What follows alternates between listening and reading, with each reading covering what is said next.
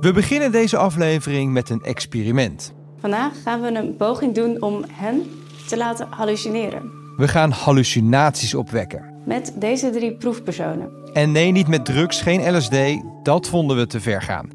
Het enige dat we nodig hebben is een koptelefoon met ruis Waardoor zij zometeen niks meer meekrijgen van de buitenwereld. en een vreemd uitziend masker met twee halve pingpongballen op de plek van je ogen. Waardoor zij geen patronen of details meer zien. En de proefpersonen? Redacteuren Anne, Larissa en Tuur van de Universiteit van Nederland. Vinden jullie het spannend? Een beetje. De vrouw die zich gaat laten hallucineren is neurowetenschapper Francisca de Beer. Oké, dan gaan we beginnen. Zet de koptelefoon en masker maar op. Als je niets anders hoort dan ruis en niets anders ziet dan vaag diffuus licht, dan verzint je brein zelf beelden en geluiden. Oftewel, je begint te hallucineren. Dit duurt even, dus we laten ze hier een half uurtje zitten. Terwijl Anna en Larissa en Tuur 30 minuten netjes op hun stoel blijven zitten, beantwoorden wij de vraag: Ben je gek als je hallucineert? Wij zijn de Universiteit van Nederland en het antwoord op onze vraag komt van onderzoeker Francisca de Beer. Zij is neurowetenschapper bij het Universitair Medisch Centrum Groningen. Zelf hallucineert ze nooit. Bijna nooit. Zelden. Dat vind ik wel eens echt heel erg jammer, want het is zo onwijs interessant. Ik zou het wel eens vaker willen hebben. Om maar gelijk antwoord te geven op onze vraag. Als je wel eens hallucineert, maak je geen zorgen. Je bent zeker niet gek. Sterker nog, iedereen doet het. Ik doe het, jij doet het. Alleen we zijn ons daar niet altijd van bewust. Nee, nee, nog nooit meegemaakt. Nee. Oei, eh, nee, ik denk het niet.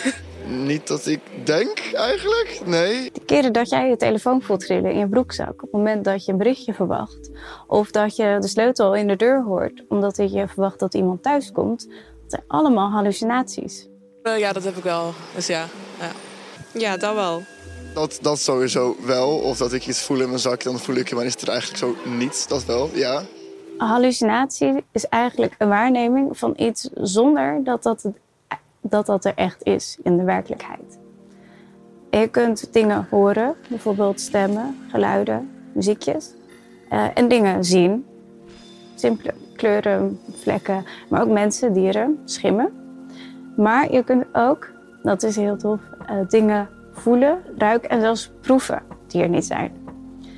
Mensen zeggen bijvoorbeeld wel eens dat ze een hand op hun schouder voelen. Of eh, ik spreek wel eens mensen die zeggen, nou, ik voel hier insecten over mijn hand heen lopen.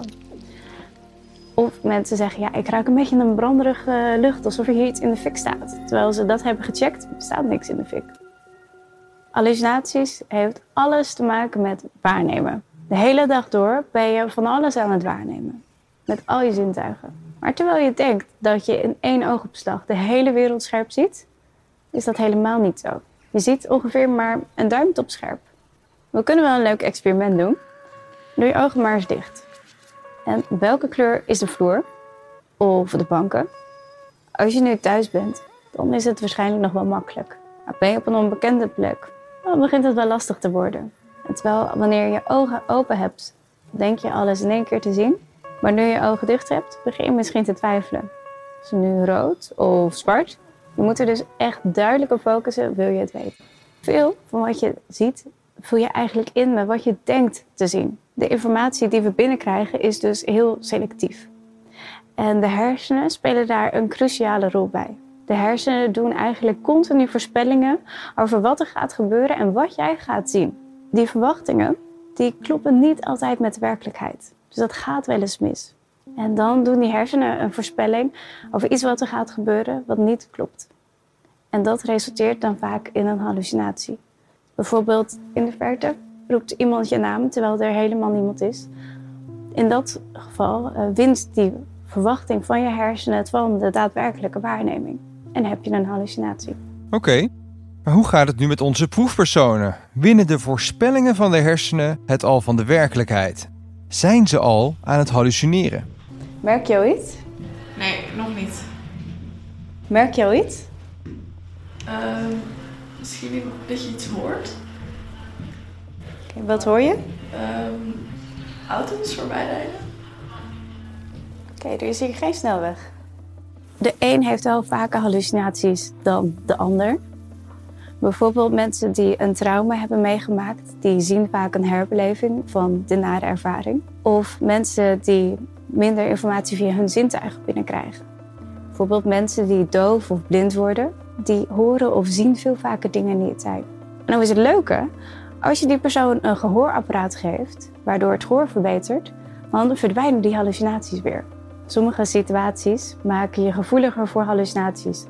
Bijvoorbeeld als je met 40 graden koorts op bed ligt, of je hebt dagenlang slecht of helemaal niet geslapen. De kans is aardig aanwezig dat je dan een keer dingen begint te voelen of horen of zien die er niet zijn. Maar je kunt bijvoorbeeld ook drugs gebruiken, zoals LSD. En bij LSD komen er stofjes vrij in je hersenen die ervoor zorgen dat je hersenen belangrijker worden in wat je gaat zien. Dus je hersenen winnen het dan van de daadwerkelijke waarneming. Drugs zoals LSD kunnen je brein beïnvloeden, zodat je sneller gaat hallucineren. Tijdens een stereotype trip zie je vaak psychedelische vormen en kleuren en geluid klinkt anders. Een soort Alice in Wonderland met regenbogen, lavalampen. Jouw hersenen maken deze beelden en geluiden dus zelf. Hoe ze dat doen, dat kan Francisca haar fijn uitleggen. Het leuke aan hallucinaties is, is dat je het heel goed kunt onderzoeken met hersenscans.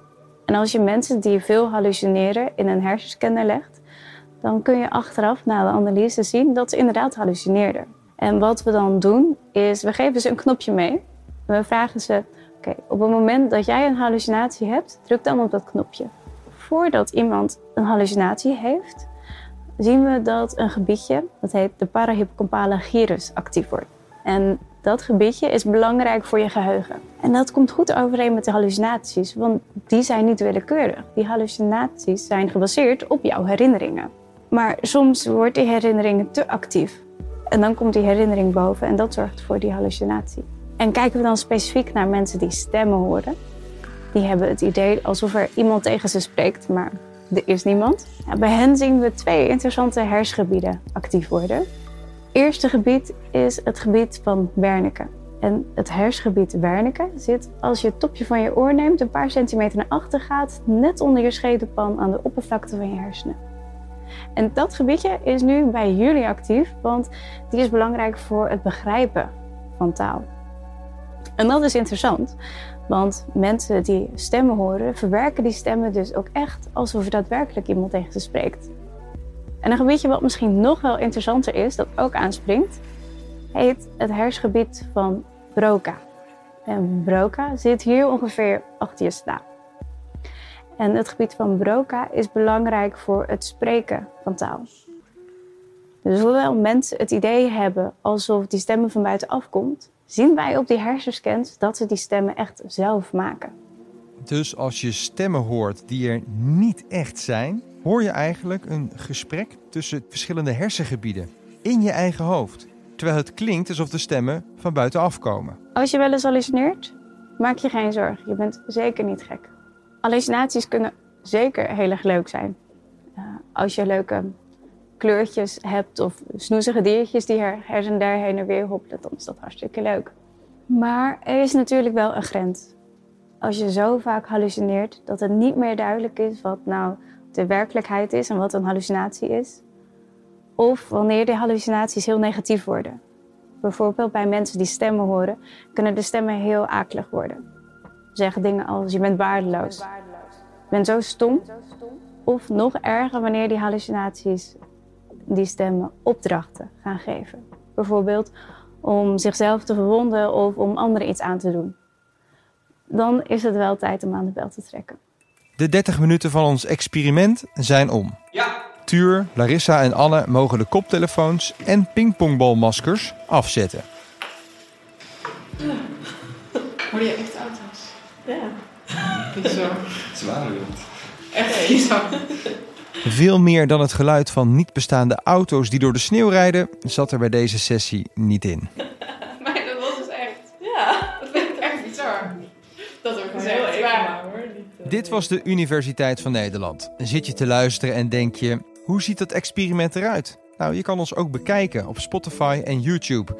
Heb je gekeken? We hebben ook een podcast, leuk voor onderweg. En wil je onze pingpongballenmaskers zelf eens proberen? Stuur ons dan een berichtje op Instagram.